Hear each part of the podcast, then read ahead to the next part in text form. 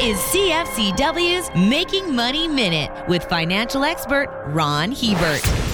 A simple way to decide whether you should use credit to buy something or pay cash for it instead is called the debt rule. It recommends paying cash for things that will lose value after you purchase them. This includes items like vacations, TVs, concert tickets, and home appliances. Cars might be the exception because even though they're a depreciating asset, most of us need wheels to work and function in society. The things that you can use credit for are those that have the potential to increase in value or pay an income. Assets like RSPs, stocks, and real estate come to mind.